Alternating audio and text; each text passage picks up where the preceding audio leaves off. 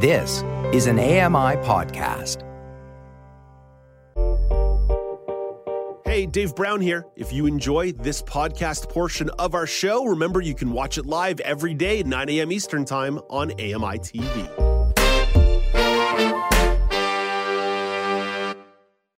Good morning. It's Tuesday, December the 6th, 2022. Welcome to Now with Dave Brown on AMI-TV. I'm Dave Brown. Let's hit the horns and go.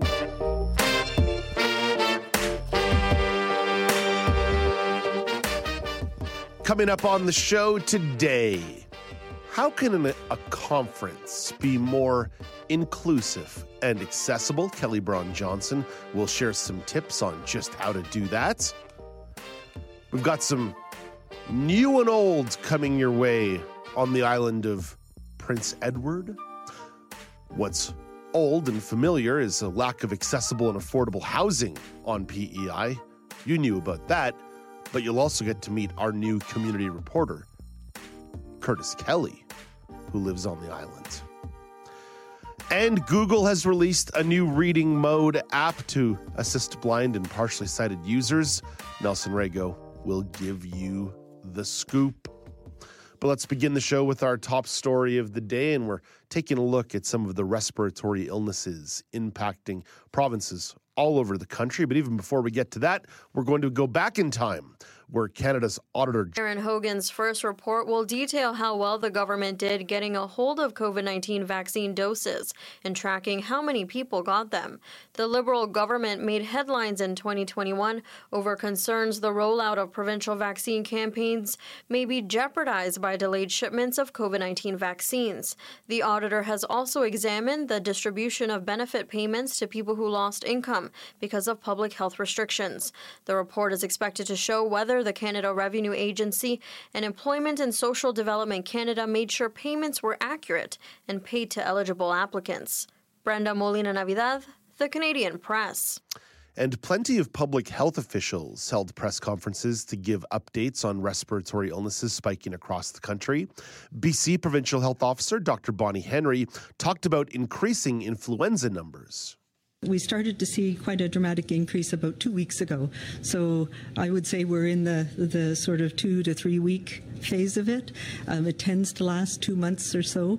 So it's not too late to make a difference. And we've seen it level off a little bit in older teens, but definitely increasing still in the younger children. Quebec's Public Health Director, Dr. Luc Boileau, says that RSV, the flu, and COVID are all putting a strain on the health system. This one is going to be tough. I mean, it is tough right now, and we observe situations that are difficult in pediatric wards or emergency rooms, but it's going to be a tough ride for the hospitals, regular hospitals for adults. It's already the case. Alberta Health Minister Jason Copping reflected on staff being redeployed in the province to deal with a surge in patients at children's hospitals. Help is coming. Our system is under strain. There's no doubt about that. And this is not just unique to, Albertans Children's Hospital. This is, we're seeing impacts across the entire country. Sick kids in Toronto, which is reducing surgeries. Hamilton, the CHEO in Hamilton is called nurses from the Red Cross. The CHEO in Ottawa, Mr. Copping. And more broadly, the federal government wants to address the nationwide shortage of healthcare workers by supporting projects to reduce barriers for internationally trained health professionals. Minister of Immigration Sean Fraser says Ottawa will invest $90 million in these projects. As of today, eligible organizations will be able to apply for funding towards projects that will help remove barriers preventing qualified and skilled newcomers from gaining employment in their profession or field of study. These new investments to support internationally educated health professionals will help ensure that our healthcare system is one of the best in the world. The federal government will accept proposals from provincial or municipal governments, unions, hospitals, and nonprofit organizations until the end of January 2023. So a tight deadline there, just about 6 weeks or so to get those proposals in if you work in that field. Let's get to our daily polls. At Accessible Media is where you find us on Twitter. At Accessible Media Inc. is where you find us on Facebook. Yesterday we asked you, as a tourist, would you visit an active volcano? Actually got quite a bit of response here on this one. 32% of you said yes, 57% of you said no, and 11% of you said, I already have. Maria writes in on Facebook, no! With an exclamation mark. Planning to do such a thing requires preparation in order to not suffocate with the fumes. So Maria taking a very pragmatic approach. Leona writes, Hawaii and Iceland have active volcanoes. They have so much to see and experience. In addition to that, yes, I would visit.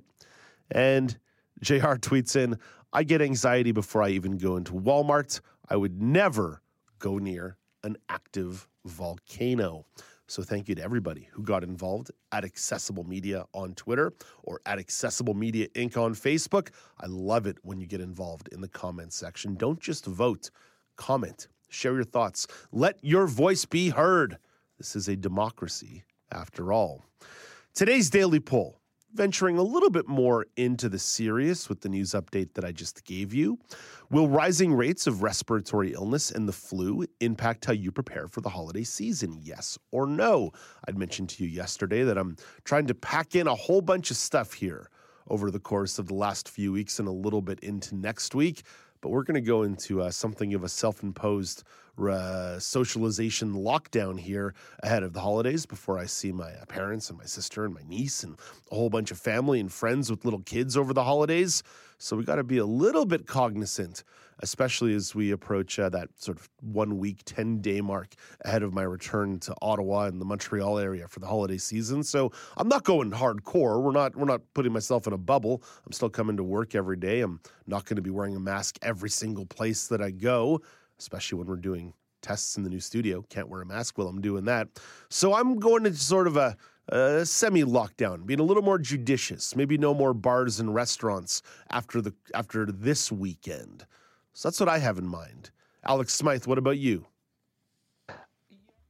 Say that I'm necessarily going to be doing anything different to prepare. I think it's kind of along the same lines of the level of caution I had last year and stuff. I'm more kind of letting the people who are more vulnerable, letting the people who have small kids in my life, like letting them kind of be like, okay, well, this is what we're comfortable with, this is what we're not comfortable with, and kind of playing by ear with that. Like I'm, like you, Dave, I was pretty comfortable being out and about. I get my vaccinations, I get my boosters, I got my flu shot, so I'm doing all those things to help make sure that I'm kind of in the best position possible. Am I wearing a mask in every single location that I go right now? No, but you know, if cases continue to rise and there's more kind of pressure to put one on, I'll definitely put on a mask more frequently in public. But as far as how I'm preparing, I wouldn't say it's impacting me at all at this point, but you know, things could change in the next couple of weeks as we saw, you know, in the previous years where, you know, cases just surge right before the holidays, and it causes a lot of rethinking of how folks are getting together over the break. Because I want to be able to see my extended family. I don't know if it's going to be possible. We have a bunch of young kids who, you know, we all need to be careful around. So it may just be one of those things we have to hold off on getting together in a big family way and just have a few more smaller get-togethers. Grace Schofield is in the audio control room this morning. Grace, we're always grateful to have you alongside the show. I know it's one of those times of year for students and your friend group. Maybe there's going to be a little bit of celebration, but it's also a time to get ready to go home for the holidays. So how do you balance that out this time of year? How are you approaching the holiday season? Well, for my family, we're all kind of in the same boats. We're all around the same age range. We don't have any younger kids coming to our celebrations. We also don't have any older people coming to our celebrations. And we're all involved.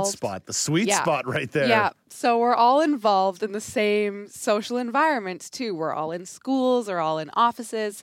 And so we all took the approach that, you know, we're going to be cautious going up to it, of, you know, making sure that we are feeling well when we go to these family celebrations.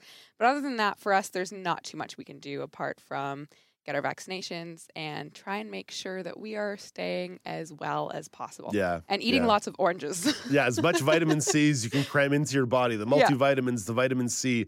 Yeah, the joke that I've been telling a few people is that I've been sick 3 times in the last 9 weeks. So I've got every antibody available to me at my disposal. Yeah, absolutely. I've been sick with everything but Big Rona in the last 9 weeks. So I feel somewhat invincible, but also rather frail after the last 9 weeks. So we'll see where we finally land on that one.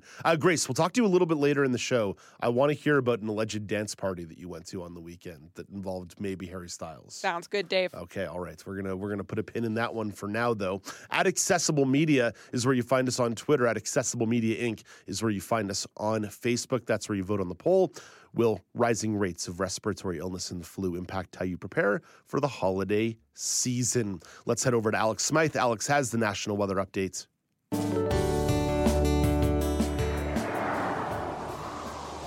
Here is your AMI National Weather Report from Environment Canada. We're starting out in St. John's, Newfoundland, where there's rain off and on today and a high of 3 degrees.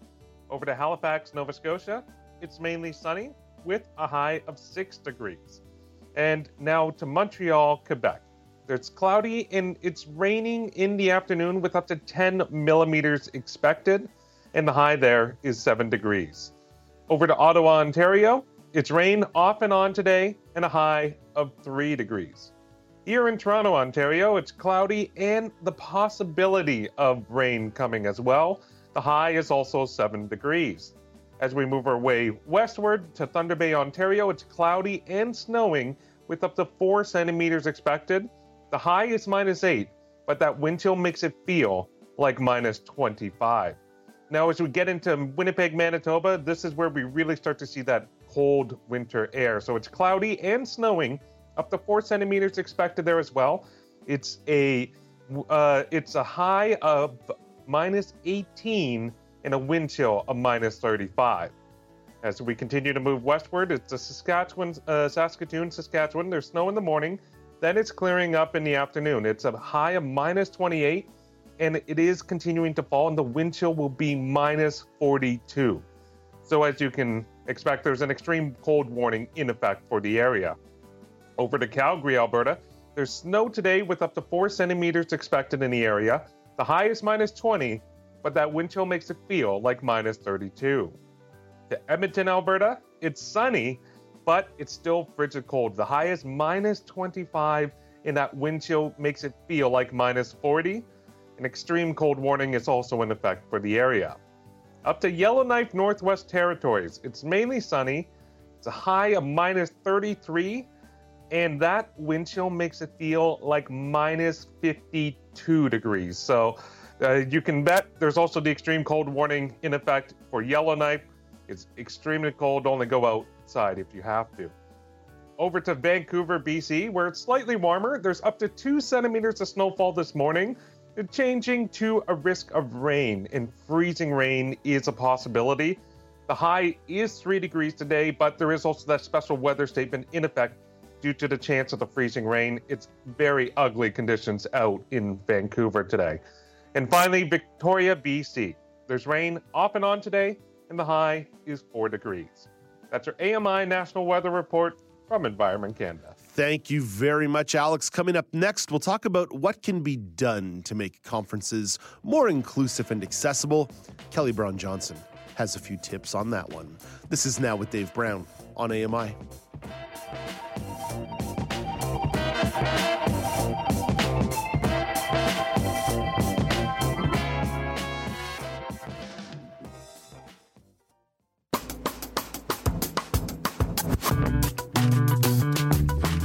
Welcome back. It's Now with Dave Brown on AMI. Conferences and events have really been ramping up.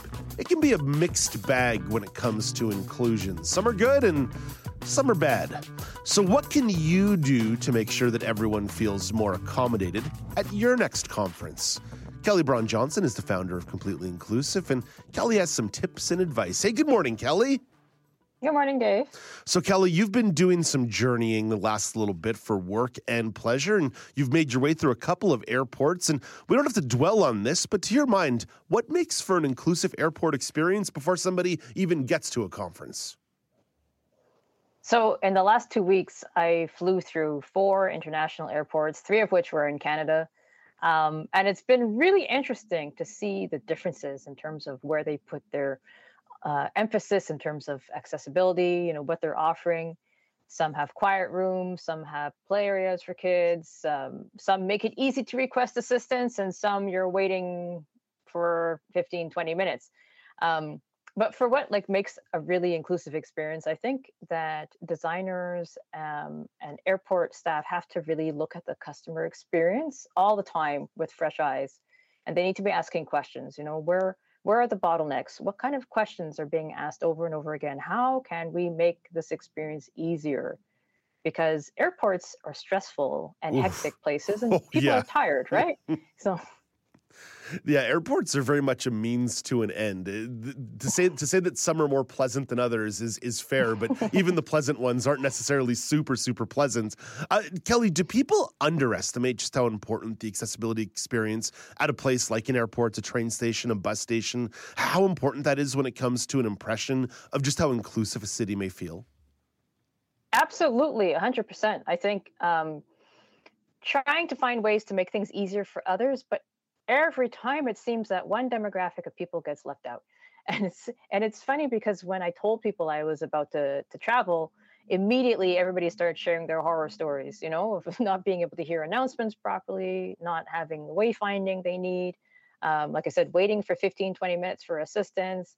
And airport staff can do really well in one area and then completely fail in another area. And I think that's what makes it so inconsistent, unpredictable, and that's what's frustrating for everyone, not just disabled people, but everyone. I'm going to be careful here because I know you have clients all over the country, but let me just say an airport or a train station will very much influence the places that I'm willing to travel. The city that I currently live in, for example, the GTA, has a really rough train station and a really rough airport. If I didn't live here, I would never want to go through those two places. Oh, no. Yeah. Yeah, that's a fact. That's just an objective fact. Kelly, let's talk about one of the reasons why you've been journeying, and that was to attend a conference. I want to break down the positives or the possibilities into two different categories, the inclusiveness of the presentations and the inclusivity of the conference itself. So let's start with the information presented. What should be provided to make sure attendees feel as included as possible? So for me, I was going to present at the conference, which I think is a very different experience from going to attend a conference. So I'm a bit more in control of what I'm doing and how I do things. So I try to control on my end in terms of what accessibility that I can offer, you know, things that I am able to do. Like I enable captions on my slide presentation. I call them craptions. They're auto-generated. They're not perfect. But if the conference is not offering CART, let's say, then I'm going to at least offer my auto captions. I make sure that I'm providing visual descriptions. I'm reading the text on the slides. I do as much as I can. But, you know, I've been to conferences where they've had ASL interpretation. They've had Braille handouts. And I think that we really need to ask people what their accessibility needs are and try to provide as much of that as possible. To me, that's what makes a great conference. Absolutely. And the fact is, if you give people more material, they're going to feel more engaged and present at the conference, which is a good thing for the presenters as well. So as we think about things more broadly, what are the other things a conference organizer should keep in mind to make sure people are comfortable and included right from the get-go? You know, I talk about food a lot, I'm just saying in the last conference that I was at, you know, there were some issues with the food. Us gluten-free people had some problems in the morning, and the conference organizers did not expect that. They were not happy about that. And luckily, things kind of got fixed by lunchtime.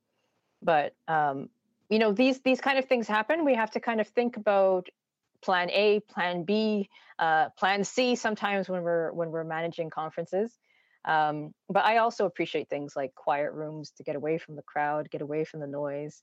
And I also appreciate being checked in with. I like to see that my presence is valued, that I'm appreciated to be there. And I know in a big conference is not always easy, but if conference organizers can go up to your presenters and say, hey, is everything going okay for you? Is there anything you need? I just really appreciate a little check-in.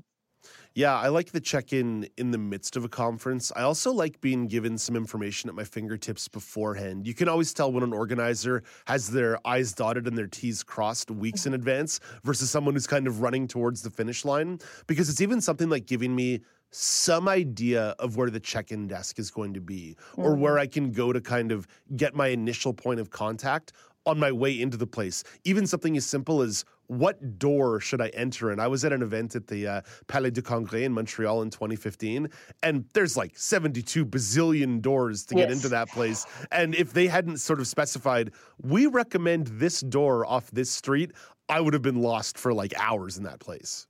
Oh, 100%, yeah. It's big. Kelly, you mentioned the quiet room side of this, and I think that's one of the things about a conference that can sort of say, ooh, the in-person is nice because you get to really interact with people, but it's also difficult because you end up interacting with a whole bunch of people, and it's exhausting. But we also know that the hybrid side or the digital side has been appealing for some folks as well. Now that you've lived both sides of this life in the last couple of years, do you find yourself having a preference versus in-person or digitally attending a conference? So when I'm presenting, I actually really enjoy being able to see people in real time. I like being able to see people's reactions, their body language. I get more feedback. I find it's better than when I'm doing virtual conferences. And a lot of times when I'm presenting virtually, people have their cameras off, and I'm just presenting to a black screen. So it's difficult. It's a completely different energy.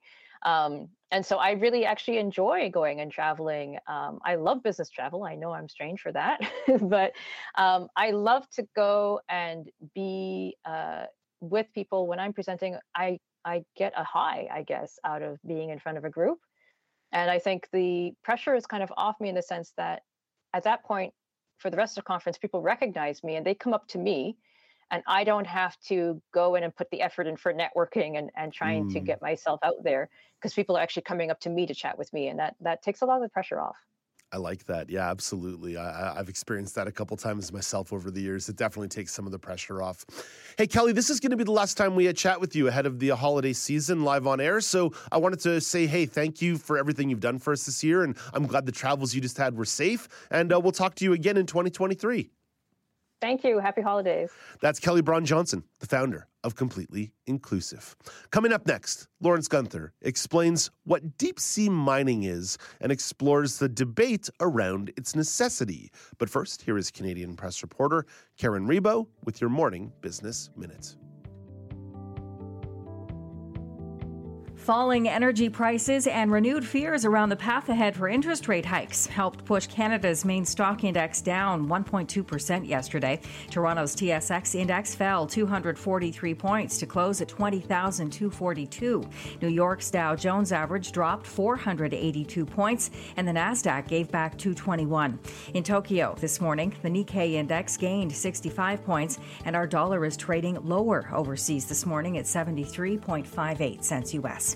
Equifax Canada says an increase in borrowers helped push total consumer debt to $2.36 trillion in the third quarter, for a 7.3% rise from last year, even as mortgage volumes decline. Average non-mortgage debt rose to $21,183. Equifax says early signs of strain are starting to show in auto loans and credit cards. Credit card spending in the quarter was up 17% from last year. From the Canadian Press Business Desk, I'm Karen Rebeau.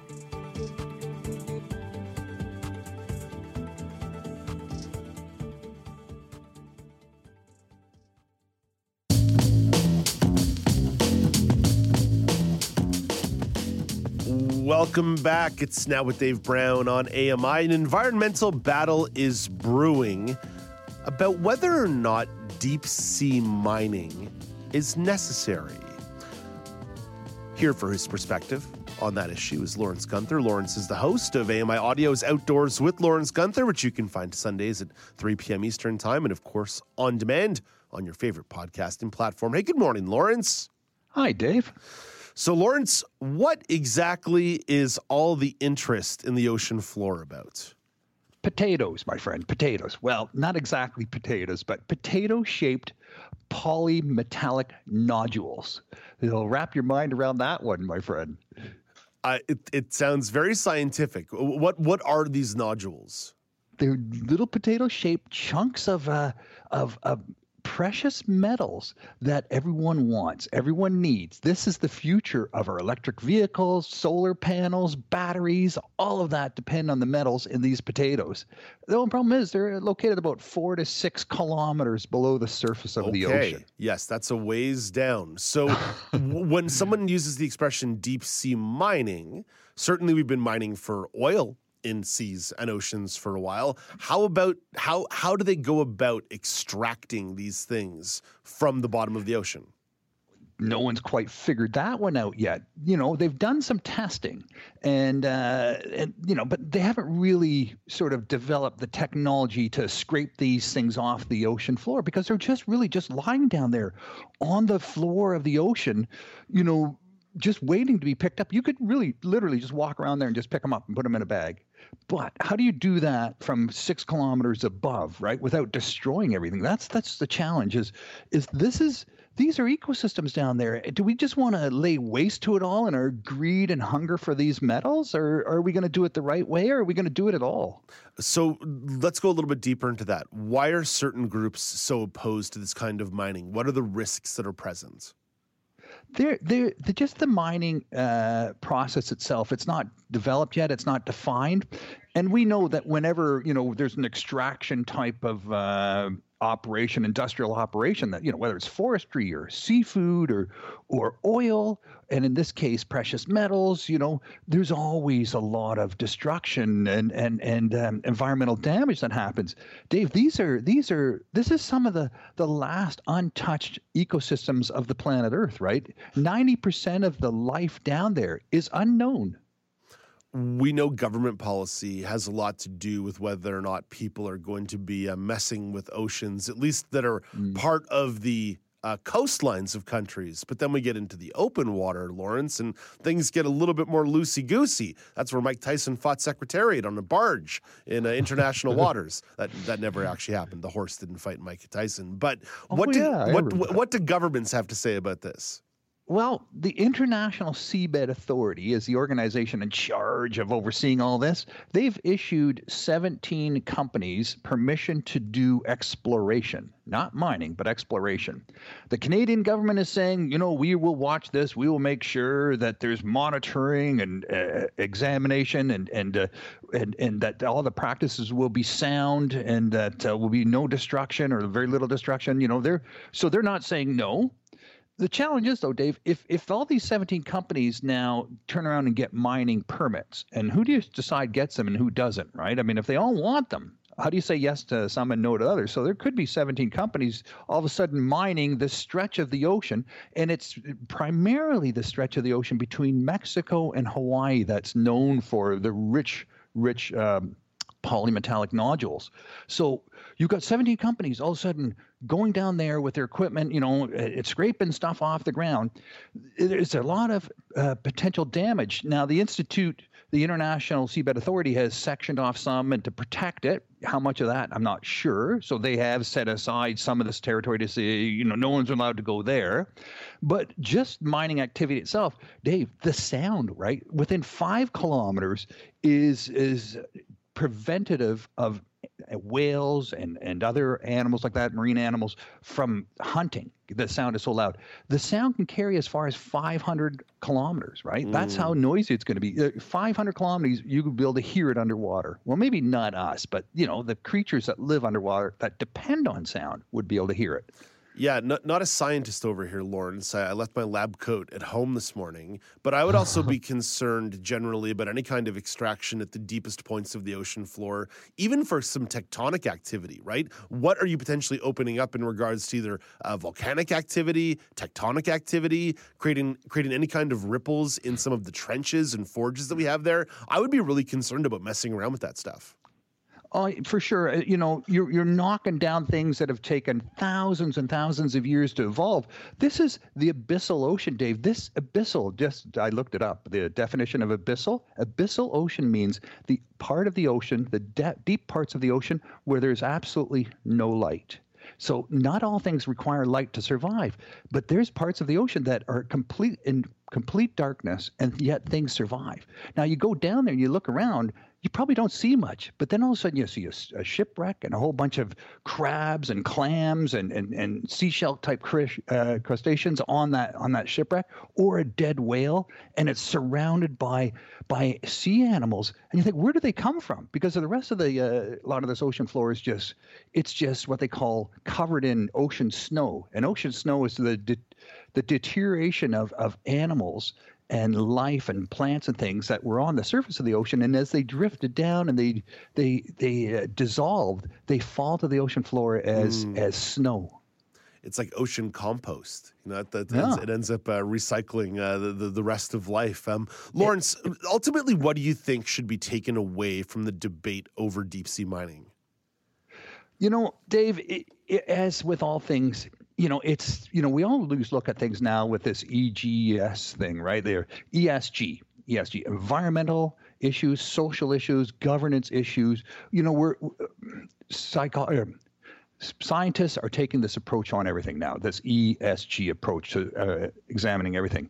My feeling is, you know, having seen commercial fishing destroy, you know, fish stocks, it's the technology. It's not governance. It's not environmental, social issues. It's the technology. When we want to build something to get something done, we build something to get it done as efficiently, as quickly as possible. Mm. We don't necessarily think about the destruction and what we leave in the wake, because these giant machines that industry creates to do extraction, they're built by private sector. And the private sector is all about profit, maximizing profit. So I think if this is going to happen, this is where we need to put the focus on what are these machines going to look like? How are these machines going to operate? And should we allow those machines, or should the machines be developed in ways that do not, you know, destroy the ocean floor, but do it in a way that leaves it more or less the way they find it? Lawrence, maybe I should have had a little bit more follow-up about these polymetallic nodules, because I'm curious about the metals that are inside. Oh. And now here's where my line of thinking goes. There is some criticism, / a lot of criticism, about the way in which we're mining for some of the materials related to making batteries for electric vehicles, particularly in parts of Ontario right now, which is understandable, but we can maybe make the argument this is a means to an end, that in the end there may be a little bit of neutrality, carbon neutrality, into getting these precious metals. What exactly is in these nodules? Are we just talking about ocean gold here? Because if it's just about gold and like diamonds and stuff to like put money in people's pockets, maybe I'm a little less open to the idea. But if we're getting the stuff that we're going to be using to build renewable energy projects, well, maybe that's a little bit different. It's not gold, it's not diamonds, it's not precious stones. And I hear what you're saying. Like, this is not about bling, you know, this is not about glamour. This is cobalt, it's copper, it's nickel, it's magnesium. These are the essential metals that are found in our phones, our laptops, you know, solar panels, and the batteries that are going into our electric vehicles. You know, the race is on, right? In terms of where you can find these metals around the world, there's a bit in Africa, a fair bit in a few countries in Africa. There's a bunch in Ukraine, which obviously has nothing to do with why there's an invasion going on there. No comment. and then you're right. And there's some up in the northwestern Ontario, the Ring of Fire, right? The Ring of Fire, where they're going to start building roads to get to the northwestern Ontario, a part where there's no roads. And so the mining companies can get their equipment in there and start mining these precious metals, because, you know, all the governments have lined up behind the idea of creating batteries and electric vehicles in Ontario for the jobs. So, you know, the question is then, do we deal with the stuff on land and make sure that's done properly and focus in on that? Or do we do the stuff in the ocean and make sure that's done properly and focus in on that? Or do we spread ourselves a little thin here and let it happen on multiple levels? In the end, you know, as much as we like to think government controls the economy, the government has very little to do about the economy. If a company doesn't like operating in Canada because they don't like our rules, they'll just go to some other country and operate out of that country, right? So, you know, we can either work with them or we can kick them out of the country, but we're not going to stop this from happening. It's going to happen. It would take a serious concerted international consensus to make this not happen. And these are international waters, so it would take an international decision. And even then, right? Even then, it would just take one country to say, sorry. Yeah, absolutely. Lawrence, you've been absolutely killing it all year long with your episodes of Outdoors with Lawrence Gunther on AMI Audio and the podcast. What do you have coming up on the next episode? Well, we're going to look at bears hibernating, Dave. This is something that's, you know, like close to your heart and mine, right? Time to curl up and sleep through winter. I'm into that. I've been mistaken for a bear or two in my life. I know. I've seen you snoring away there, curled up, you know, sleeping. Got me a little scared. But yeah, so we're looking at, do bears actually hibernate? And what does that look like? We're going to look at that a little bit. We're going to talk about some of the new GPS technologies that's rolling out there too. So, yeah, we got some pretty cool stuff happening. Lawrence, bear follow-up question. Have you ever pet a bear? Have you ever, like, touched a live bear? No, I've touched dead ones, but not alive ones. That's a different story. You know, for something that's so deadly and dangerous, especially of the polar and grizzly variety, bears are like the cutest thing in the world. They are? Dave, I'll tell you what bears are like. When you take the fur off a bear, you remove the claws and you remove the head and you take the fur off, and, you know, after a hunt, what you got is a human body. It's really creepy. Oh my gosh. They look like us. Oh my gosh. Well, there you go. Little bear talk with Lawrence Gunther coming up this weekend. Lawrence, this is the last time we're going to chat with you ahead of the holidays. So, sir, all the best to you and the family. Keep up all the great work, and we'll talk to you in 2023. Dave, keep rocking it, man. You're doing a fantastic job. Thank you, sir. I appreciate it. Of course, I'm mentioning this to a lot of our contributors this week, that it's the last time we're going to chat with them in 2022. Because as of the end of this week, we are going to be done with live shows through the rest of the year. Starting on Monday, we're going to be doing a lot of technical tests with a new control room and a new studio. And considering our luck with technology, we thought maybe not the best idea to bring that live to air. So after this Friday, we're going to be on a little bit of a hiatus. No, Now with Dave Brown has not been canceled.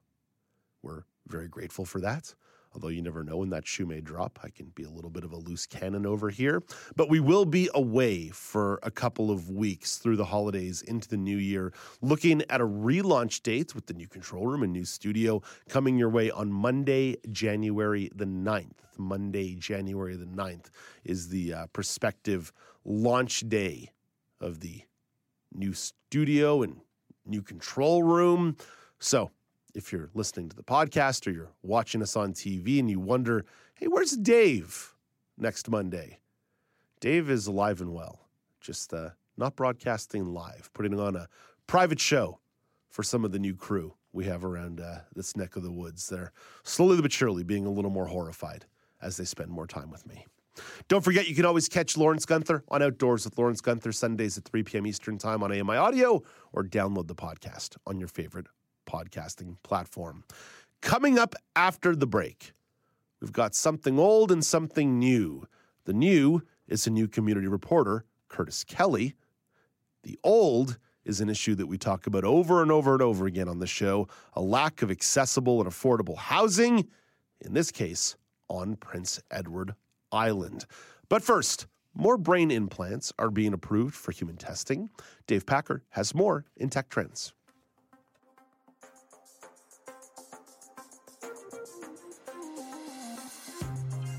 Synchron recently became the first company to receive FDA approval for clinical trials of a brain implant called the Synchron Switch. Reid Abergatti is the technology editor at Semaphore. You know, so they're still putting something in your body, but they're not opening up your brain. Abergatti says unlike a traditional brain implant, the switch is inserted into the brain through a blood vessel. No surgery required. It's really interesting. Instead of trying to actually implant the sensors on the brain, they've found blood vessels that they could use to get very close to the brain. He says the tech is currently being tested in a small number of ALS patients. Synchron is actually allowing these people to do things like type and click on, desktop, on operating system icons with their brain, things like that. With Tech Trends, I'm Dave Packer, ABC News.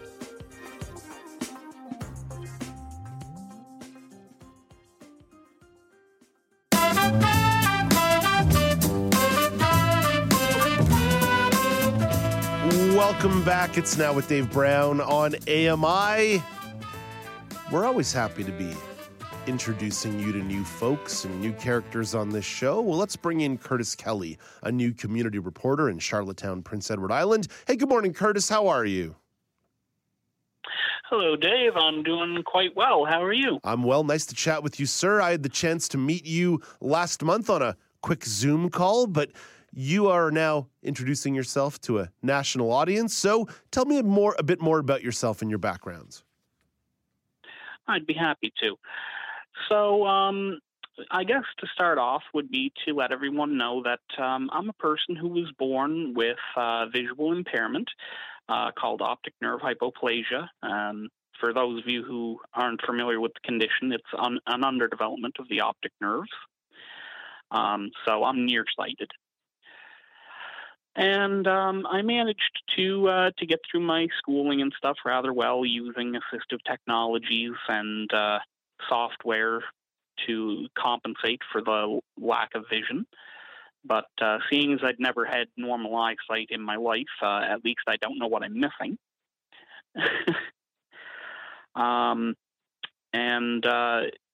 At the age of 14, I was diagnosed with bone cancer in my right leg. And so that caused me to undergo some chemotherapy and treatments to take care of that. Unfortunately, it eventually led to the amputation of my right leg at the age of 20. But I wouldn't really necessarily say that these are bad experiences. They obviously weren't pleasant, but they did bring about some nice changes as well. For example, I did get a once-in-a-lifetime experience to meet the cast of Harry Potter. So that's pretty cool. That's pretty good, yeah. Yes. So, like I say, it's definitely been a rough road growing up, but it was a road that I wouldn't change nonetheless, because it brought with it a lot of life lessons of not taking anything for granted, appreciating what we have, and even more importantly is it's also what sparked my interest in public speaking, as I was the spokesperson for the Children's Wish Foundation for over a year.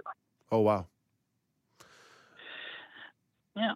Yes, it speaks to the way in which a lot of our experiences can frame who we are, whether they're negative or positive experiences is how we deal with them. But certainly they can frame who we are as humans as we keep moving forward. Exactly. So, Curtis, one of the things that we'll talk about a lot on this show from province to province and with experts and analysis is accessible and affordable housing. To say that the situation is bad across the country would probably be an understatement. But, Curtis, what about specifically on the island? What's the situation like when it comes to accessible and affordable housing? Well, I think you hit the nail right on the head when you said the situation is bad is an understatement, because as everyone already knows, rents across the country have been going up for quite some time.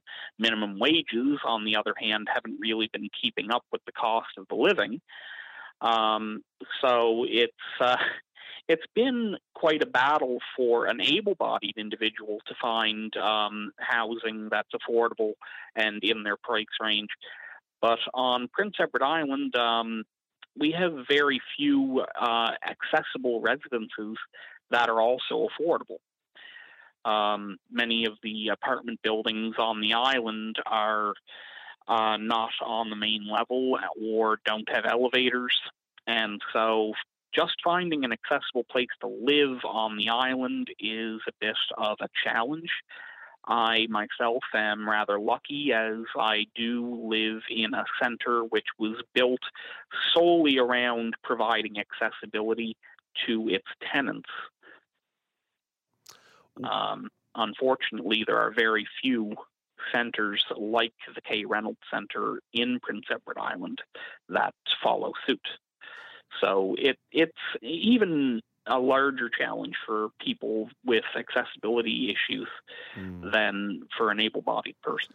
Yeah, it's an experience that's all too common for people all across the country. What kind of resources exist for people on the island to access some assistance for finding a place to live? Well, there are definitely government programs that people are able to tap into, but unfortunately these aren't very well advertised for people to get into. So on the island, one of the things that I get people to look into most of all is an organization called Resource Abilities, formerly the PEI Council for People with Disabilities. And they provide a lot of information on government funding, programming, as well as providing advocacy and other supports for persons with accessibility needs. Where should somebody go to learn more about Resource Abilities? Well, they do have a website, which is PEIResourceabilities.ca, I do believe. But they're located, for people that live in Charlottetown, they can always go to their main office, which is located down at 5 Lower Malpec Road. But most people, I would recommend just calling up the head office and talking to them directly. Their number is 902-628-4825,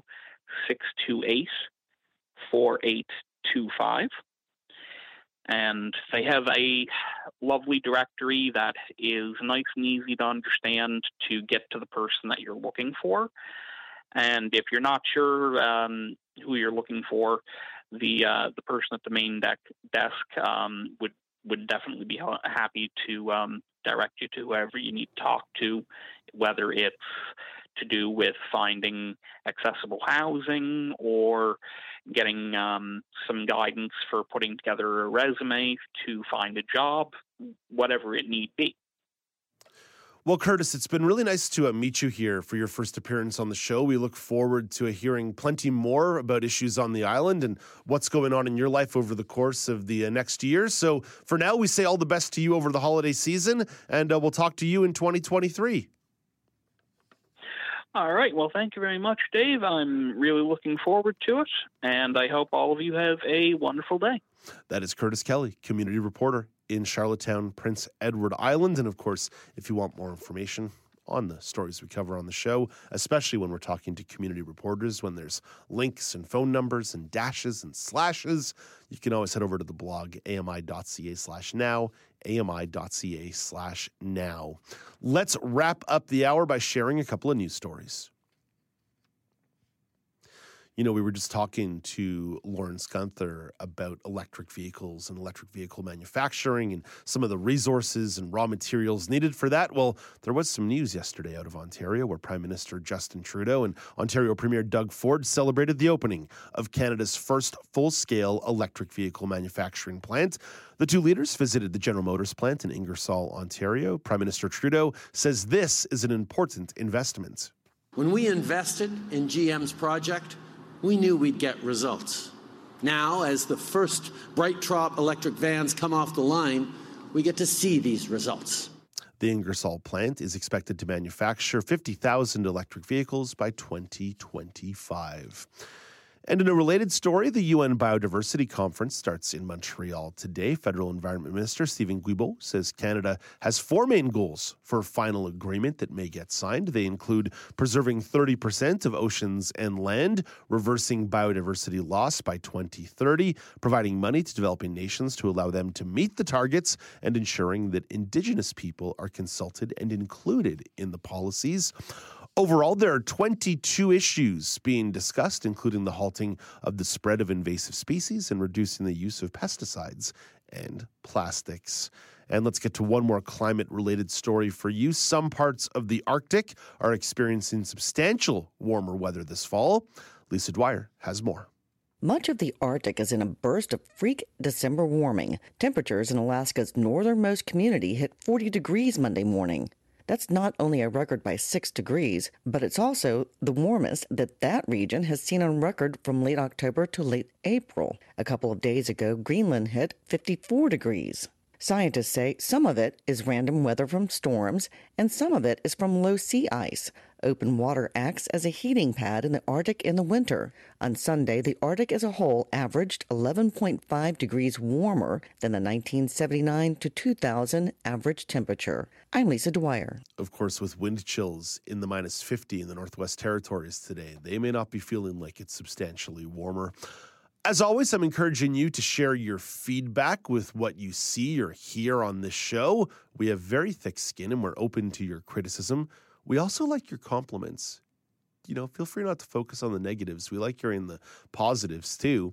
So you can always give us your feedback by sending us emails, feedback@ami.ca, feedback@ami.ca. If you put "Now with Dave Brown" in the subject line, it might get to us a little bit faster, because every now and then there's a message that you do send to us, and it sort of gets spread around being like, who is this actually for? Who was this guest? Who was this person? Who are you talking about?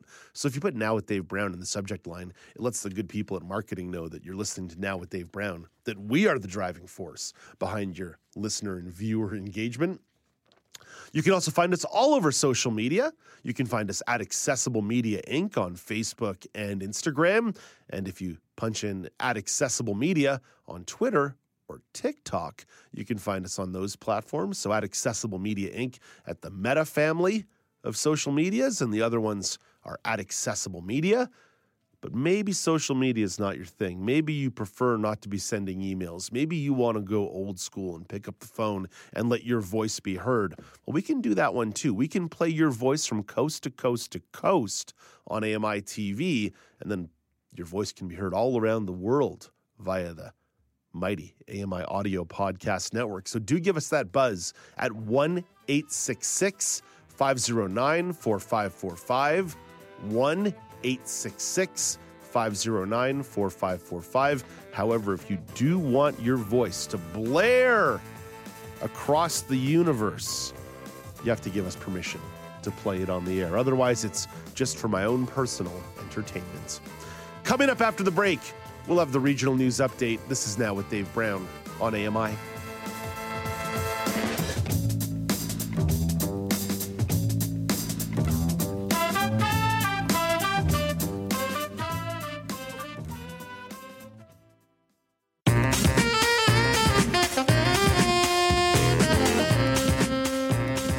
Welcome back. It's Now with Dave Brown on AMI-TV. I'm Dave Brown. It's Tuesday, December the 6th, 2022. Coming up in the second hour of the show, Google has released a new reading mode app to assist blind and partially sighted users. Nelson Rago will give you the scoop on that one. And it's News Quiz Tuesday. Karen McGee, Ryan Delahanty, and Alex Smythe will be put to the test this week for our last news quiz of 2022. Speaking of the news, let's get to the regional news update. Beginning in the province of British Columbia, the BC Federation of Labour wants employees to have more paid sick days. Delegates at the Federation's KC Law currently guarantees 5 days paid leave to people who have worked for an employer for at least 90 days. The law was passed during the pandemic. BC Labour Minister Harry Baines would not commit to increasing that number when asked. Over to the prairies, the Alberta government is making changes to its Sovereignty Act, specifically removing powers given to the Premier and Cabinet to make laws without approval in the legislature. Premier Danielle Smith says she's glad people expressed concerns about the legislation. They wanted to seek some clarity, and that's the kind of leader I am. I want to make sure that we get this bill right, and I'm grateful that my caucus is going to propose amendments to do that. NDP leader Rachel Notley says Smythe appears to be out of her depth. Here's the thing. She either got caught in her attempt to seize power and is now desperately scrambling to cover that up, or she literally didn't know what was in her bill. Mount Royal University political science professor Dwayne Bratt says there's still a key question to be addressed about the legislation.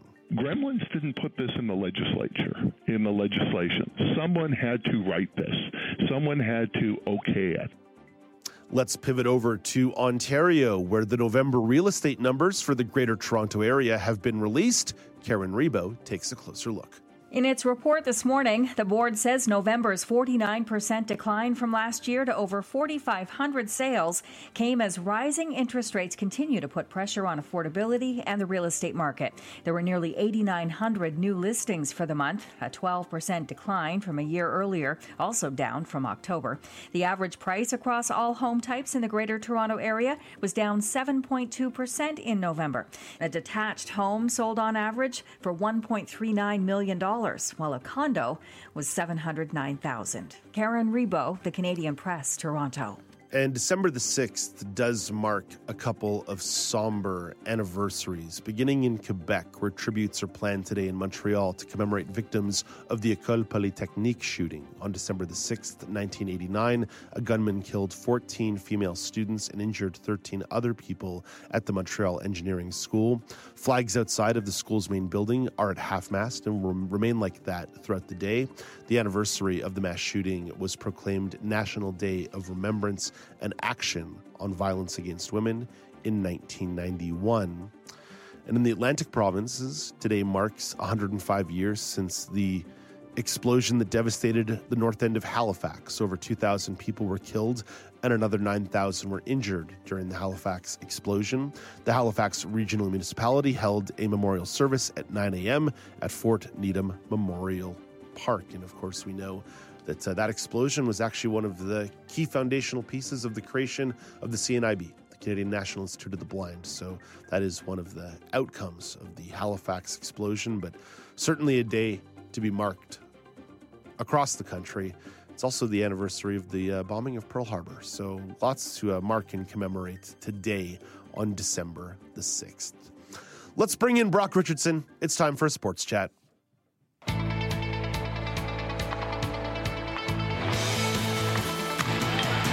All right, Brock, let's start with the World Cup. Before we talk about today's games, let's look back to yesterday. I'm curious which game you want to talk about. Was it the actual entertaining game between Croatia and Japan, or was it the beautiful game played by Brazil against South Korea? Let's start with your words, the actual entertaining game. The Croatia-Japan game was, I would say, on the top list of games that I enjoyed watching. Let me just highlight the fact that when you as a goalkeeper stop not one, not two, but three penalty kicks, you're doing something good. And they made remarks that he will be forever acknowledged in Croatia as the guy who stood on his head to propel Croatia into the round of 8 quarterfinals. And it was just an amazing, amazing game to watch. I actually, after coming off of this segment yesterday, I actually got on and I'm thinking, this game's still going on. Wow, this is good. And it was such an entertaining game to watch. And I really like the Croatian story. I think Croatia's been one of those hidden gems of this tournament, if you will. And they're moving on, so we'll see how they do. Of course, they went to the final in the last World Cup in 2018 in Russia, so perhaps their success shouldn't be so surprising to us, but it's the way in which they managed to contrast some style against Japan. Japan was such a counterpunching, counterattacking team that was perpetually pressuring Croatia when given the opportunity that actually led to a couple offsides that were quite tight, and that was something we saw in the Spain game and the Germany game for the Japanese team as well. They were really, really good at pressing the ball down downfield and trying to put pressure on Croatia's defenders. But what an amazing coaching adjustment the Croatian squad made by saying, you know what we're going to do? we're not even going to bother attacking you anymore. We're going to tie the game 1-1, and then we are going to park the bus, and we are going to control the ball through the majority of the second half and extra time. And to the point, Brock, that during extra time, Croatia made 3 substitutions for penalty kick specialists. This team knew exactly what they wanted. They wanted to bring the game to penalty kicks because they thought they could beat Japan there. It was a bit of tactical genius from this Croatian squad. Yeah, it was. And I'll be honest, I was watching this going, there must be a reason. And then the commentator said exactly what you did, and that they were penalty kick specialists. And I'm like, why would, at first, this is my reaction as I'm watching this. I'm thinking, why would you want to go to penalty kicks? And then I'm watching the Croatian goalie stop three balls. It's like, oh, because your goalie's amazing. Got it. Yeah. Understood. Yeah. And that's just the way it was. And it was very, very clinical. And sometimes soccer can get into this window where it's like, meh, it's kind of boring to watch these clinical games. But man, if you understand and look at the genius reactions of coaches playing this tactical game, man, it's entertaining. And I was gripped from the time I got off here yesterday until that game was over. It was fun to watch. Maybe to refer to yesterday's Croatia-Japan game as the actual entertaining game is a little bit unfair to some of the flair shown by Brazil in their 4-1 win over South Korea. Brock, I want to read you something that was written by Jonathan Liu of The Guardian yesterday after taking in the game between Brazil and South Korea, talking about the Brazilian style of play. I thought this was poetry and beautiful, and I wanted to read it on the air for you today. For the first 40 minutes, as they waltzed and wove their way to a 4-goal lead, they played the sort of football we have not seen from them for many years. Special effects football, computer game football, football so filthy good you needed a cigarette and a shower after watching it. For 40 minutes, Neymar and Richarlison and Rafinha and Vinicius Jr. and Lucas Paqueta blazed little triangles, quadrilaterals, shapes that have not been named yet, shapes embroidered and gilded with wicked flicks and outrageous stepovers. It was a reminder, perhaps, that while football may have been invented on the public school playing fields of England, it was perfected on the Pampas and Praias of Brazil. Brock, that is A-grade sports writing, like 100% top-of-the-line sports writing. More sports writers should write like that. And 2, an absolute perfect example of what Brazil did for 40 minutes yesterday, showing off that they are just the most beautiful at the beautiful game. Yeah, and I've got to be fully transparent. We say this often on the show, but I was in the midst of doing Kelly and Company yesterday afternoon while this was going on, and I caught the highlights, and it was clinical. I mean, even just the way you read that, it's like, yeah, that depicts it, exactly what took place. And Brazil, if they play like that as the stage progresses, they are going to be very, very tough to beat.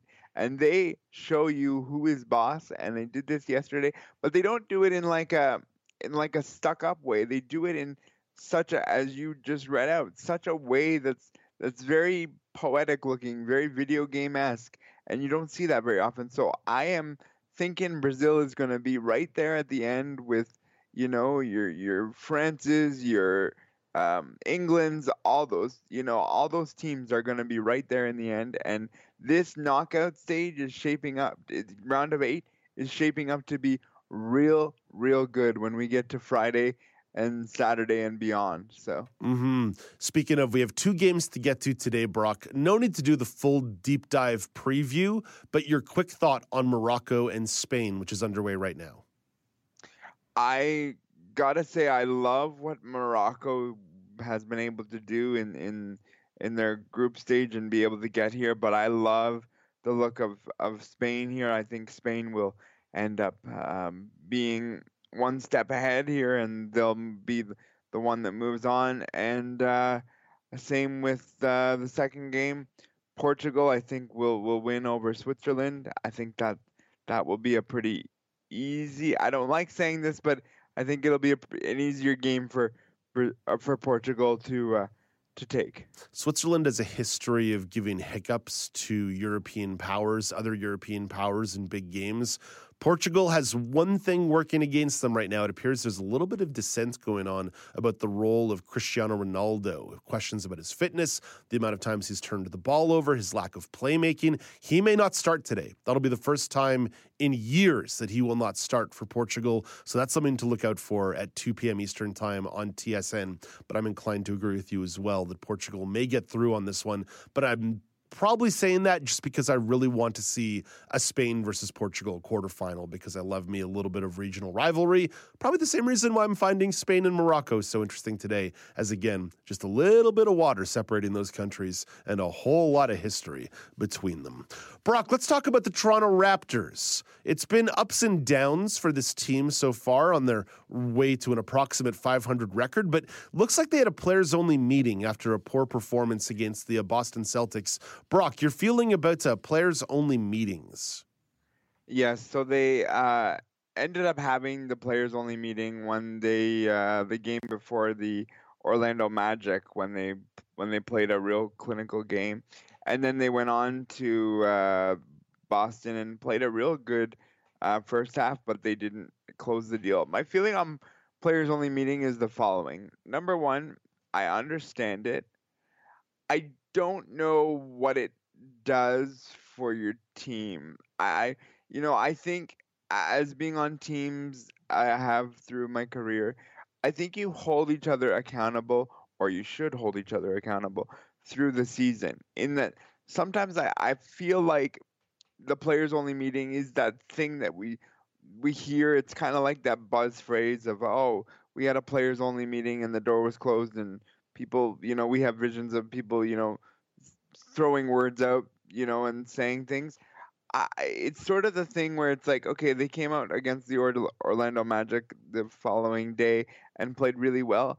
Okay, I also caution people and say, let's look at the Orlando Magic's record and caution, what that players-only meeting actually did in the situation.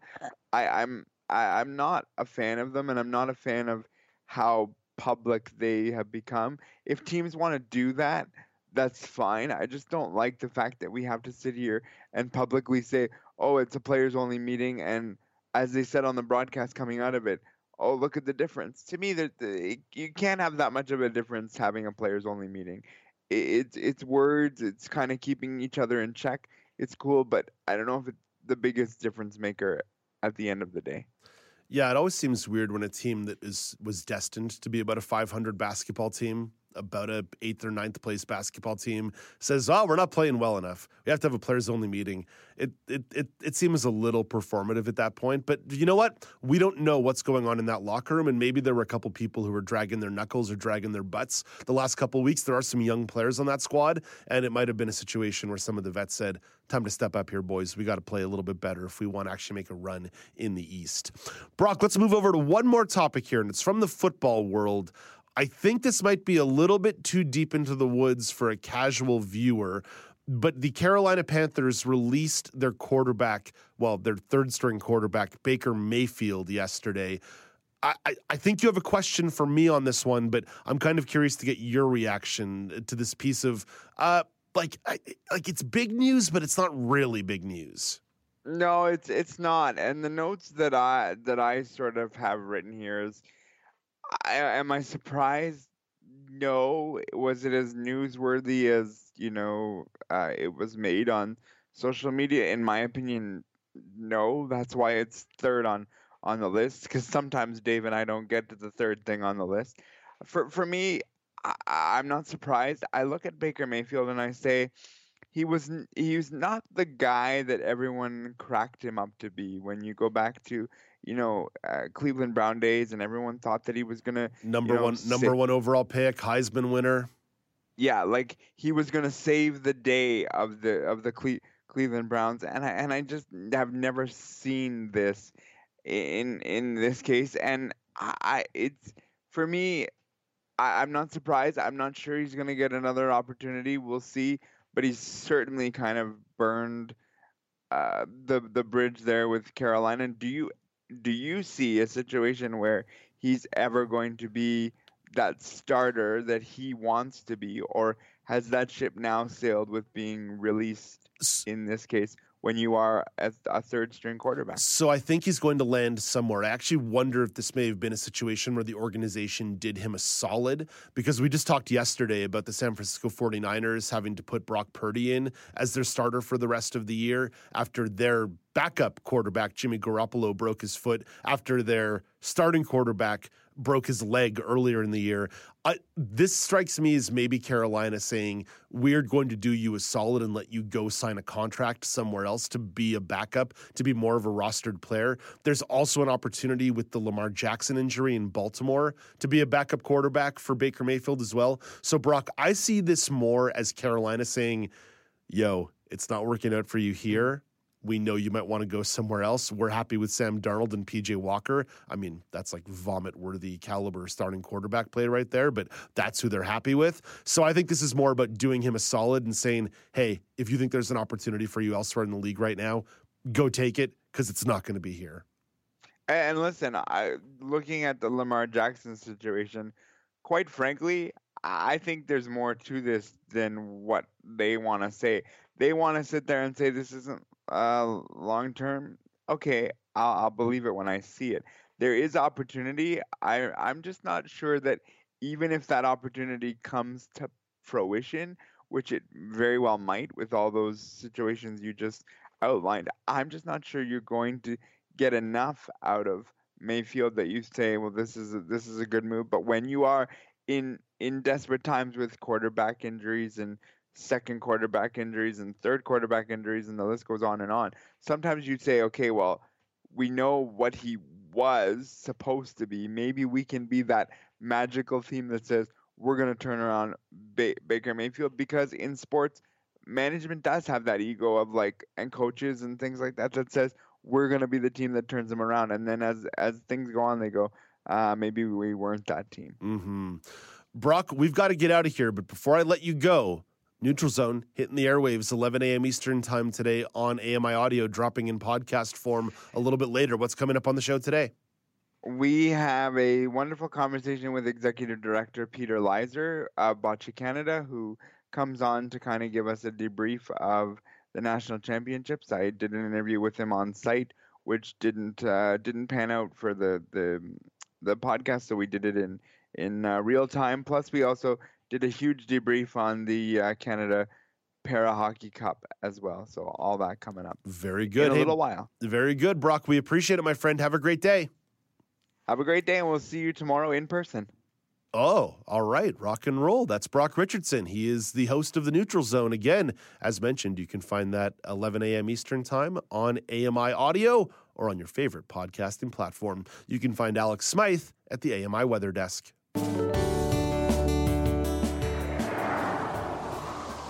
Here is your AMI National Weather Report from Environment Canada. We're starting off in Corner Brook, Newfoundland, where it's a mix of sun and clouds and a high of 2, but feeling like -9. Over to Charlottetown, PEI, it's mainly sunny and a high of 5 degrees. In St. John, New Brunswick, it's mainly cloudy and also a high of 7 degrees. Over to Quebec City, Quebec, it's cloudy with rain starting this afternoon. Now there's 5 millimeters expected throughout the day today, but there is a rainfall warning in effect as there's going to be continuous rain between this afternoon and tomorrow evening. So be sure to be on the lookout for that. The high is going to be 6 degrees today, but it's going to feel like -3. Over in Toronto, Ontario, it's cloudy with a possibility of rain and a high of 7. To Sault Ste. Marie, Ontario, it's a mix of sun and clouds and a chance of snow. The high is 1. But feels like -10. Now this is where we start to get into the real cold weather. We go to Brandon, Manitoba. Snow this morning, then it's clearing up in the afternoon with up to 2 centimeters falling. The high is -18, but it's gonna feel more like -32. Over to Regina, Saskatchewan. A chance of snow in the morning, and then it'll be a mix of sun and clouds in the afternoon. The high is -20 and falling, with a wind chill of -34. To Lethbridge, Alberta, snow off and on today with up to 4 centimeters expected. The high is -20, but that's feeling like -30. And then Red Deer, Alberta. It's a mix of sun and clouds with possible snow, a high of minus 21 and a wind chill of minus 40. As you guessed, an extreme cold warning is in effect for the area. In Whitehorse, Yukon, snow off and on again as well today. The high is minus 9, but it's going to be feeling more like minus 20. Now to BC. We'll start with Kelowna. It's mainly cloudy and a chance of snow in the morning. The high is minus 4, but feeling like minus 8. And finally, Vancouver, BC. So there's up to 2 centimeters of snowfall expected this morning, and that's going to change to freezing rain.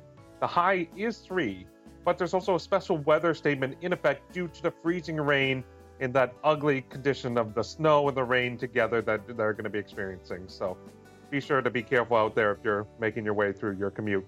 So that was your AMI National Weather Report from Environment Canada. I coined a term when I used to work as a traffic reporter on days like that with snow and rain and freezing rain. It wasn't that it was going to be slippery out there. It was going to be that it was sloppery out there. Sloppery out there. Coming up after the break, Google has released a new reading mode app to assist blind and partially sighted users. Nelson Rago will give you the scoop. This is Now with Dave Brown on AMI.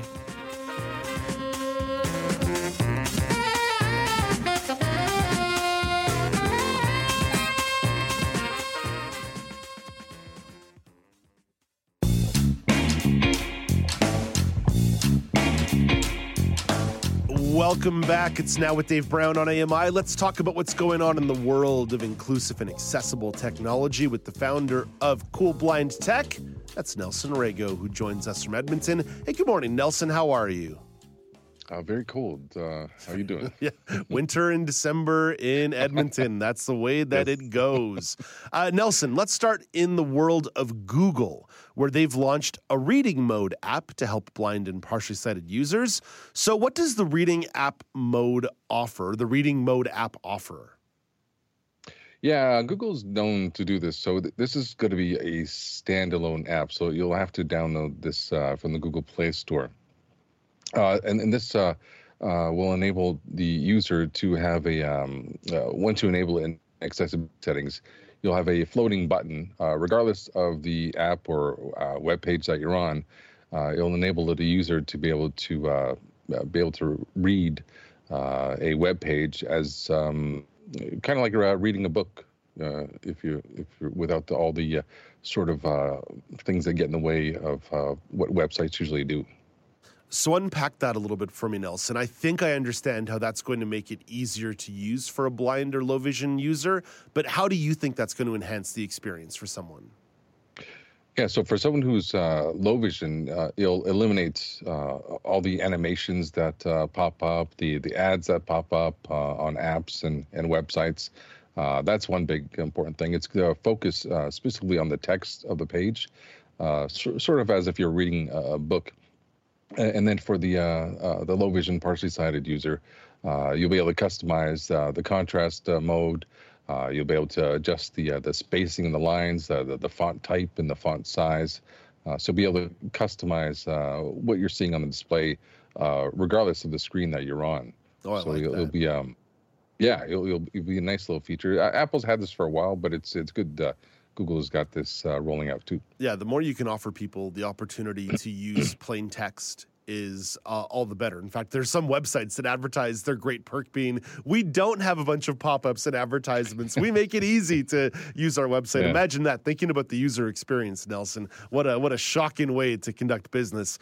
Nelson, is there a possibility that some folks with certain devices are not going to have access to this? Or is this going to be across the board, all Android and Google devices? Just quickly, so for the blind user, it's going to enable them to have the screen read aloud. So it's going to be good for screen reader users, and you'll be able to customize the voices there as well. So there'll be some natural voices to choose from, and then you'll be able to adjust the speed as you are with your typical sort of screen reader. So and that will give them an opportunity to use that in languages with English, French, what's the other one, Italian, and Spanish.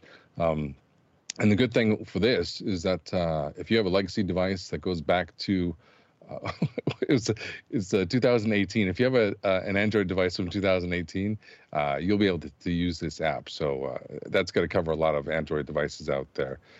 So if you have iOS 9, if you have Android 9.0 or higher, you'll be able to download this app. So it's going to be available for pretty much just about everyone out there. Pretty much anybody who's up to date on their Android software. Yeah, exactly. Okay, that's cool, Nelson. That's very good. Well, we go from the world of Google to the world of Microsoft, where they unveiled some new accessibility features on their Teams platform, a platform that I'm all too familiar with. What did they have to share in this announcement, Nelson?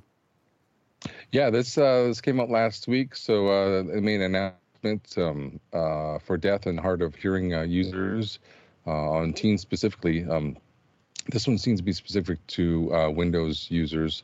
So sometime in December, they'll be rolling out a feature called Sign Language View, and that'll allow the users to have up to two interpreters on the call.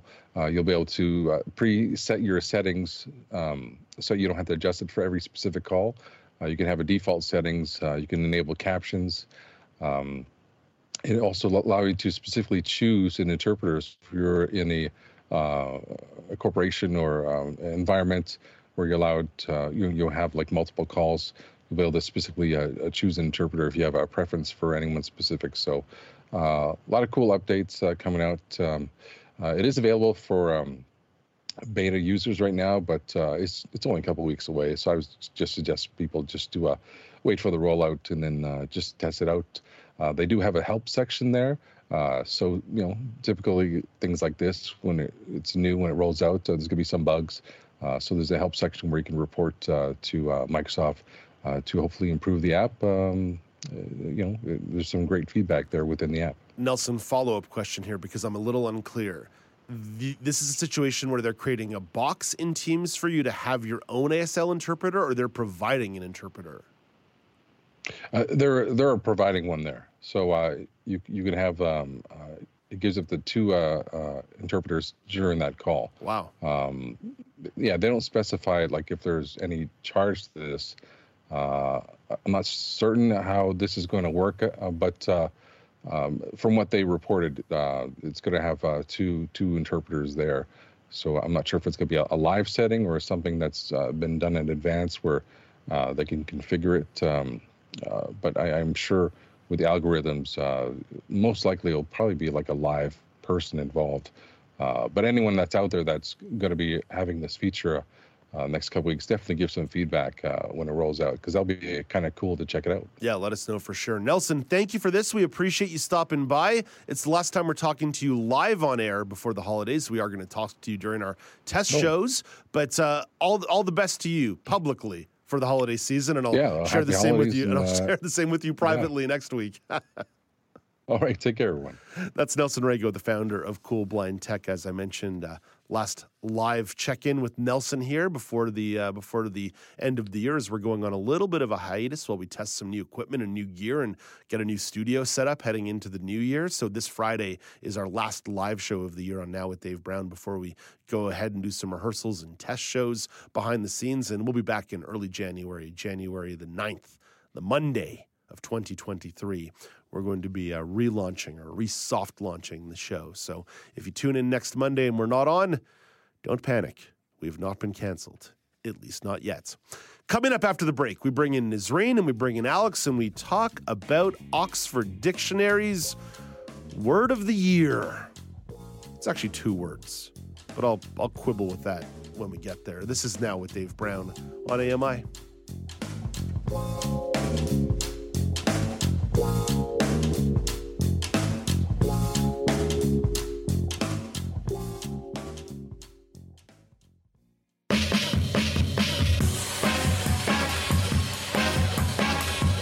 Welcome back. It's Now with Dave Brown on AMI. We'll bring in Nizreen and Alex in just a moment, but first I want to set up the story. Oxford Dictionaries has announced its 2022 Word of the Year. Shelley Adler looks up goblin mode. Oxford Dictionary says the phrase goblin mode has been selected by online voters as its word of the year. As for what it means, Oxford defines the term as, quote, a type of behavior which is unapologetically self-indulgent, lazy, or greedy, typically in a way that rejects social norms or expectations. First seen on Twitter in 2009, goblin mode gained popularity in 2022 as people around the world emerge with confusion from pandemic lockdowns. I'm Shelley Adler. And I'm stealing this one from the news quiz. This would have been the tie-breaking question later in the show. But Merriam-Webster has also picked their 2022 word of the year, and they went with gaslighting, which is a word you've probably heard before, but maybe haven't necessarily had defined for you. Gaslighting means to manipulate someone over an extended period of time, especially for one's own advantage. It gets its name from... Where's the next page here? Hold on. From 1938, Patrick Hamilton play, Gaslight. So there you go. A little bit of more information as the dictionaries are out with their words of the year. So let's bring in Alex and Nazreen on this one. Guys, I think we're all familiar with the word gaslighting, right, Nazreen? Yeah, absolutely. Yeah, it's one we've heard before. Alex, same for you, right? Gaslighting's no surprise to anybody. Yeah, exactly. I'm familiar with it. It's been in the cultural zeitgeist for the last couple of years. Yeah, I feel like that one's been around since like 2015, 2016, 2014, somewhere in that zone. So that one's not new. But I do want to drill down on this goblin mode, because this is one that I had never heard of before. And I consider myself to be like somewhat online. I'm not fully online, but I'm somewhat online. And I've never heard this one at all. Nazreen, had you come across goblin mode? I was today years old when I found out that I wasn't as hip as I thought, because I've never heard of this word in my life, goblin mode. And they say that it's been trending, or not trending, but it's been used a lot. I have no idea what that is. Alex, goblin mode, was this one on your radar? I had heard about it. I never had heard it used in context, but I have a bit of a bone to pick with the selection, because it's supposed to be the word of the year, and goblin mode is two words. It's not even hyphenated or anything. Like, come on now. Like, can we do a bit better? Come on, Oxford.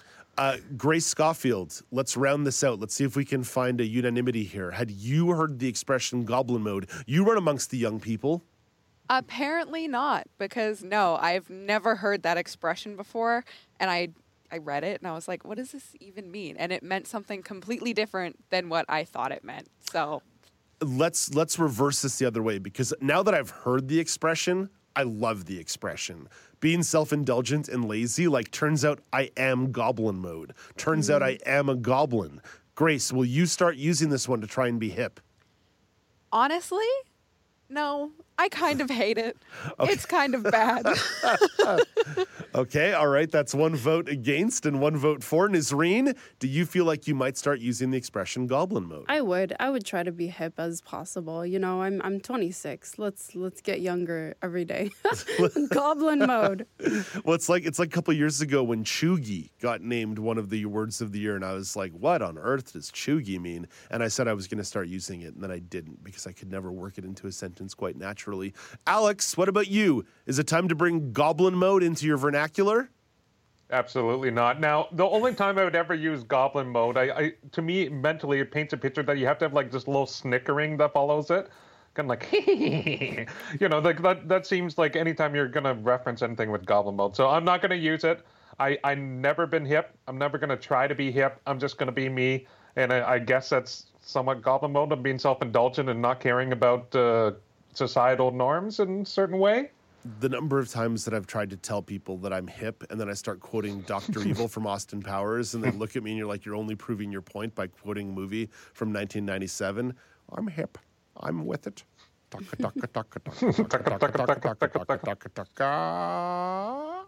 See, that's how hip I am. Does this once again remind us, because this was an online vote for Oxford Dictionaries, that, Alex, when we give people the power to vote on these things, we end up with goblin mode and Bodie McBoatface? Now, I will say Bodie McBoatface is an international treasure that should be cherished every single day. But, yeah, this is what happens when you vote on it. I mean, Are we just going to have, like, constantly people are just voting what words you want to get into the dictionary? Maybe that's already how they do it. I'm not up to date on how the Oxford and the Merriam-Webster dictionaries are adding votes and words and things like that. So I guess this is kind of, you reap what you sow, right? You open it up to the public. You got to be aware that some words that a lot of people may not be aware of are going to get in. And is Rain another example of people can't be trusted with nice things? Mm-hmm, absolutely. I mean, I don't even know how this voting thing happens or how accurate it is, but apparently you can submit a form to create a new word, and I'm thinking about making up a whole new word and just submitting it. Oh, here we go. Now, do it, Dave. I mean, I just coined one earlier. Well, I didn't coin it earlier this hour, but I mentioned it earlier this hour that when you get a combination of snow, freezing rain, and rain on a wintry day, we should call that sloppery. So we're combining sloppy and slippery conditions to get sloppery. So it's sloppery outside. It's sloppery outside. I think I'm going to use it. Hashtag sloppery. We're getting somewhere. Okay, yeah. Last word on this goes to Grace. Grace, online voting. Can we not trust people with this kind of freedom to be voting on words of the year? I think that this words of the year thing provides like a cool opportunity to be like, what was trending this year? And then you come up with something like goblin mode and nobody knows what it means.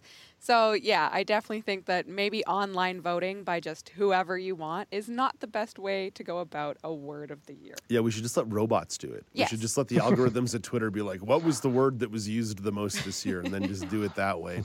Grace, thank you. Nazreen, thank you. Alex, thank you as well. Nazreen, you're in the building today. Delighted to have you aboard. I can't wait to see you, Dave. Well, what brought you to the building? I just wanted to come in. Okay. All right. Yeah. Well, we'll do a little hang-in with Nazreen after the show. And I do want to mention that after our show hits the airwaves today and heads off into the ether, Kelly and Company will hit the airwaves at 2 p.m. Eastern Time. Nutritionalist Julie Karanchis will share some recommendations on some health and wellness-related gifts for the holiday season. People always are happy to get a toothbrush in their stocking. And in the woodworking segment, Jeff Thompson will tell you all about the oscillating tool. And James Fisher chats about the 10th anniversary of the Krampus Ball Wheel, an event celebrating the darker side of Christmas. A lot of holiday talk on this show, on Kelly and Company. It's almost like we're trying to get me into the spirit of the season. Kelly and Company comes your way, 2 p.m. Eastern Time on AMI Audio. But coming up next, we have the weekly news quiz. Karen McGee, Ryan Dillahanty, and Alex Smythe will be put to the test by me. It's the weekly news quiz. It's always a lot of fun. It's now with Dave Brown on AMI.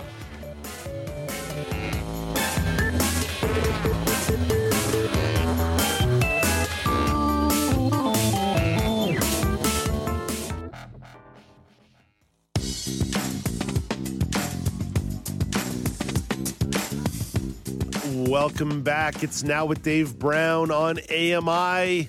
It's the last segment of a Tuesday show, our last live Tuesday show of the year, which means that it's the last weekly news quiz. That is right, ladies and gentlemen. It might be the last one of the year, but that does not mean anyone's throwing in the towel. So let's bring in our contestants. Starting in Halifax, Nova Scotia, it's Ryan Dillahanty. Thanks for having me back. Hoping to take the crown. We have some numbers here on the standings since we relaunched in September. So, Ryan, safe to say you are in the mix. Someone who's always in the mix is Karen McGee in Morrisburg, Ontario. Hello, Karen. Hi, coming to you from Construction Central. I don't know if you guys can hear that going on that back there. No, what's going on? Good. Little electrical work. Got to update every once in a while. An 1880s house has to be updated to the year 2022. Fair enough. Try not to burn the house down with electrical fires. I think 1880 electricity had barely been invented yet. And we finish off with Alex Smythe in Burlington, Ontario. Hello once again, Alex. Hello. And thankfully there's no fire hazards around me here in Burlington. Okay, so very good. That's very good. Safety first through and through here on Now with Dave Brown. This may be a very familiar news quiz for a lot of you, but just in case it's your first time, let's go over the rules. There are 3 rounds of questions with 3 questions per round. Each question comes with 3 multiple choice options. If you answer the question without hearing the options, you get 2 points. If you need to hear the options and get it right, you get 1 point.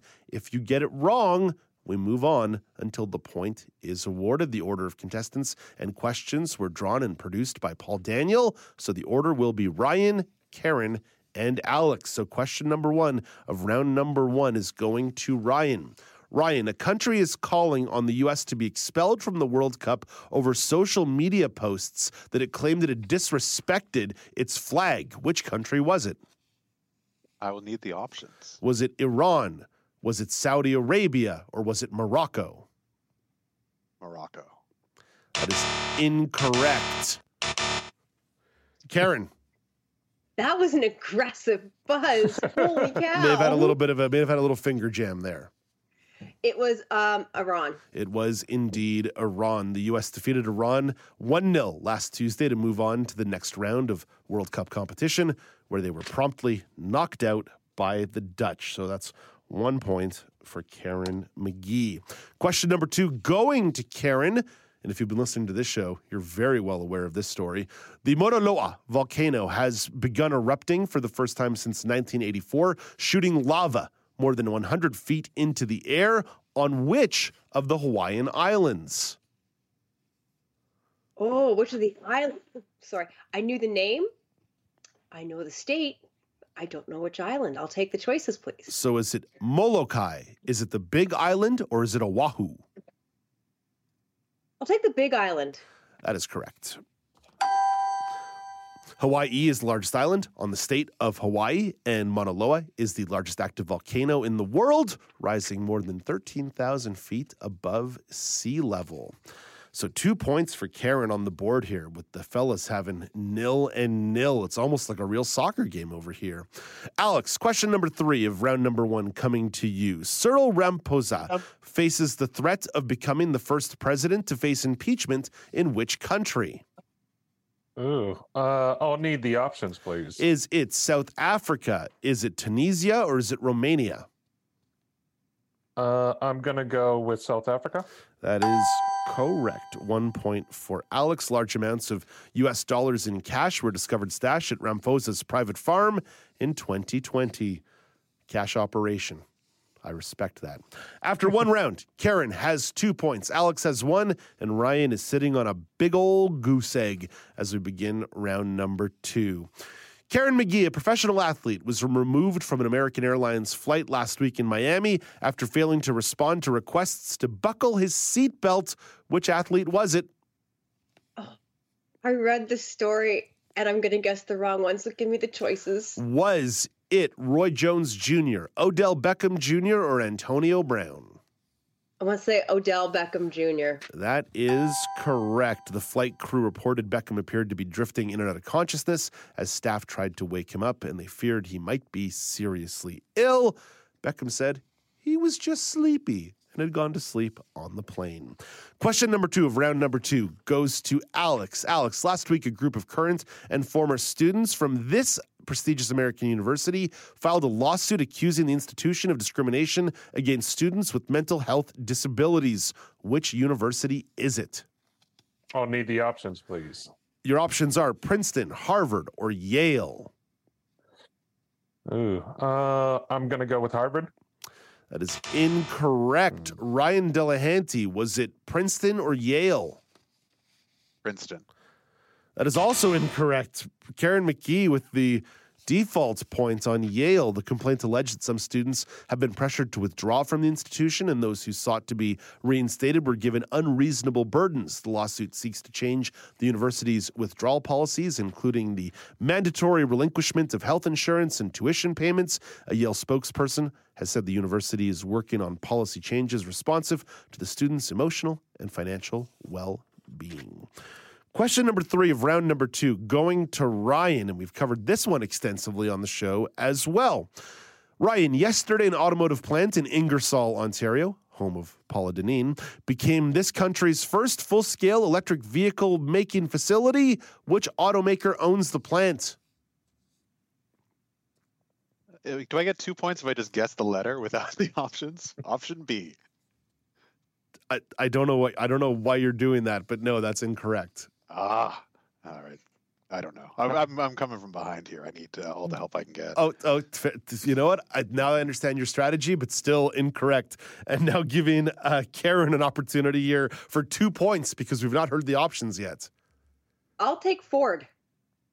Karen McGee swinging and missing here. Alex, do you want the options for two, or you have GM? It is GM. That's right. 2 points for Alex with the General Motors. Wow. There's some chicanery going on here in the second round of the game.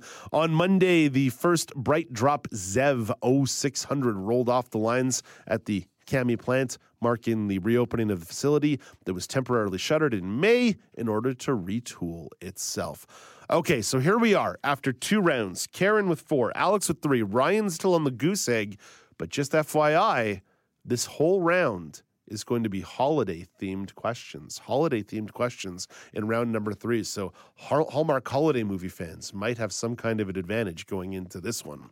But Alex gets the first crack at this one. What is Ralphie's little brother's name in A Christmas Story? Yeah, man. This is a movie I've seen so many times, and I can't stand it, and I cannot remember. I'll need the options, please. Is it Walter, Randy, or Robbie? I'm going to go with Robbie. That is incorrect. Ryan Delahanty, is it Walter or Randy? I've always liked the name Walter. Let's go with that. Oh, no, Ryan. No logic here. Karen gets another default points here. Karen McGee just stocking him up here. The film was released in November 1983, kind of like how I was released in November 1983. It was filmed partially in Canada, and the movie earned 2 Canadian Genie Awards in 1984. Ryan, another question for you here. This year marks the 125th anniversary of a letter written by 8-year-old Virginia Ohanian to the editor of the New York Sun asking a simple question. Is there a Santa Claus? What month did Ohanian write the letter? I'll take the options. Is it December, October, or September? October. That's incorrect. Karen McGee, December or September? I'm going to say September. That is correct. Karen McGee just crushing this news quiz.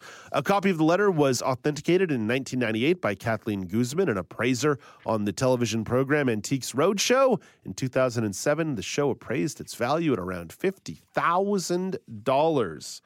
This one is all but a formality, but may as well ask question number 3 of round number 3. Karen, in Newfoundland, what does the old custom of blowing the pudding involve when the Christmas pudding is lifted from the pot? Well, that is a loaded question. I'm going to say it's when you put it on, you light it up, you put the liquor on it, and then you light it. No, but that is something my family does with our Christmas pudding. So does mine. And I love it, particularly when you're using the rum to get that fire. Lots of rum on some Christmas cake, getting the job done.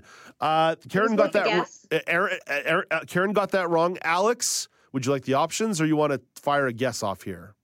So can you read the question again, please? Yes, the question is somewhat complicated. So in Newfoundland, what does the old custom of blowing the pudding involved when the Christmas pudding is lifted from the pot?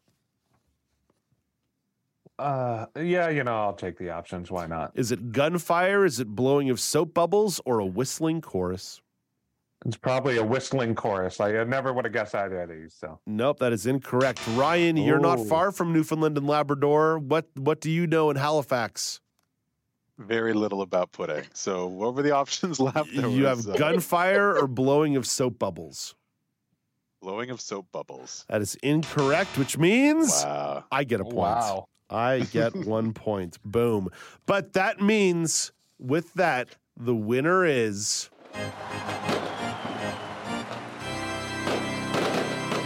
Karen McGee, a dominant performance here in the last news quiz of the year.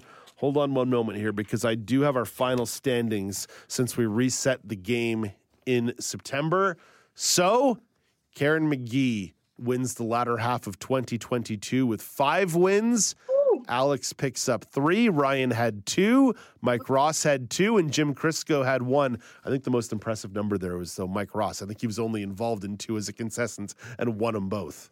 No, Jim. Jim with the 1. That would be the most impressive to me. Jim with the 1 for 1. That's also one. Yeah, that's also a fair one too. Mike and Jim showing off in fine fashion over there. Well, guys, as I've said a bunch of times on the show today, ahead of a hiatus week for the next month or so, this is our last live broadcast of a news quiz for the year. So, Karen, Alex, well, not Alex. I'm going to wish you a happy holidays later, but Karen, Ryan, happy holidays to you guys both. Thank you very much. See you tomorrow, Dave. Oh, I'm talking to you tomorrow, Karen? Just in person. Oh, in person. Are you on the show Thursday? Yes, I'm on the show Thursday. Oh, okay. Then, I wasn't going to bring that up. Then I don't even know what I'm doing here. Let's just wrap up the show. That's all the time we have for today. The very confused Dave Brown will be back tomorrow morning at 9 a.m. Eastern time. Until then, I'm Dave Brown, reminding you to play safe, play fair, but don't forget to have some fun.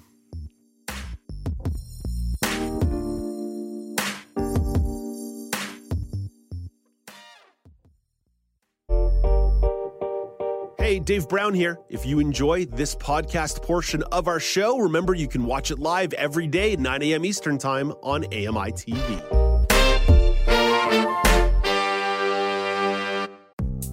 The Walrus is Canada's conversation, and you're invited to take part. Download AMI's Voices of the Walrus, where professional narrators read selected articles from the magazine. Available wherever you download your AMI podcasts.